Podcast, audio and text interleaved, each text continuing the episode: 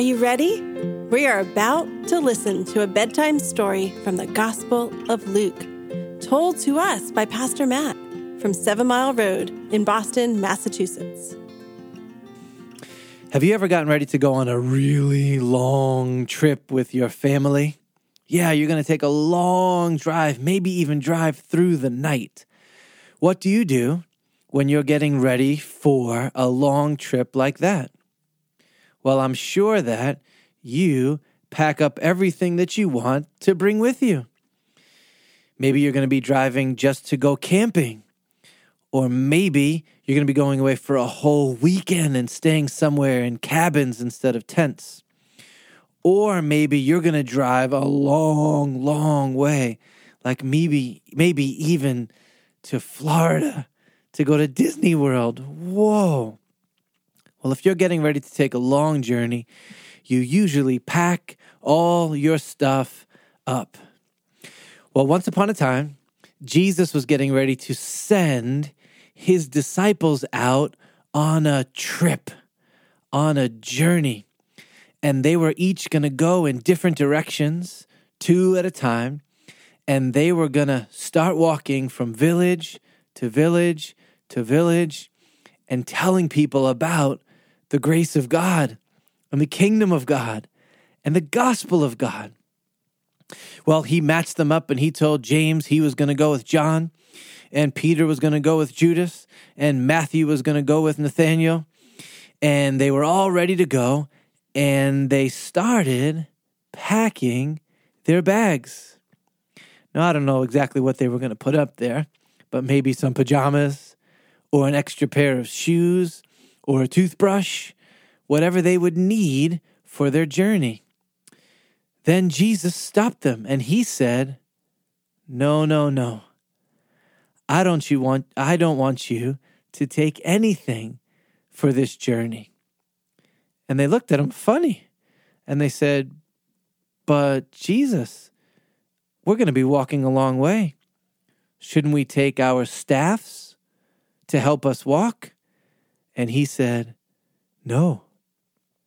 And they said, But Jesus, we're going to be sleeping in strange places and people's houses who we haven't met. Shouldn't we pack a bag? And he said, No. They said, Jesus, we're definitely going to get hungry. So we should pack a lunchbox, right? Maybe with some bread in it. And he said, No. And they said, Well, for sure we can bring some money. What if we need to buy some food? And he said, No. And then finally they said, Well, the one thing for sure that we should do is take an extra jacket. What if it gets really cold on these nights and we're shivering? And Jesus said, No. Now, why would Jesus have done this? Well, here's why because he wanted the people to whom the gospel was coming to provide for the people who were telling them about it. And so he said, Here's what you do go into a village and find somebody who's interested in hearing about the gospel and ask them if you can stay at their house. And if they say yes and they open their door to you, and they care for you and they feed you and they let you take a shower and they make sure that you have fresh clothes, whoa, stay in that house. It shows that their hearts are ready to receive the gospel of God. And they said, Okay, Jesus, but what happens if we go into a village and nobody wants to hear it? Nobody wants to receive us. Nobody wants to open their home or their kitchen or their bed, then what do we do? And Jesus said, Don't worry about it. If they don't receive you, then start walking to the next town.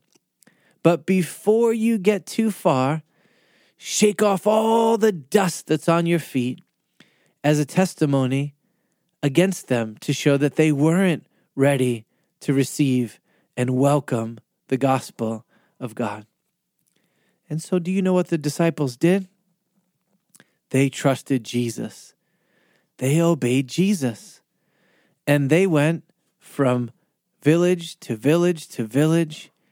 And whenever they were received, they told people about the gospel and they healed people and they helped them with all of their problems. And when they went into a village and the people didn't want their help or their gospel, they just went to the next one.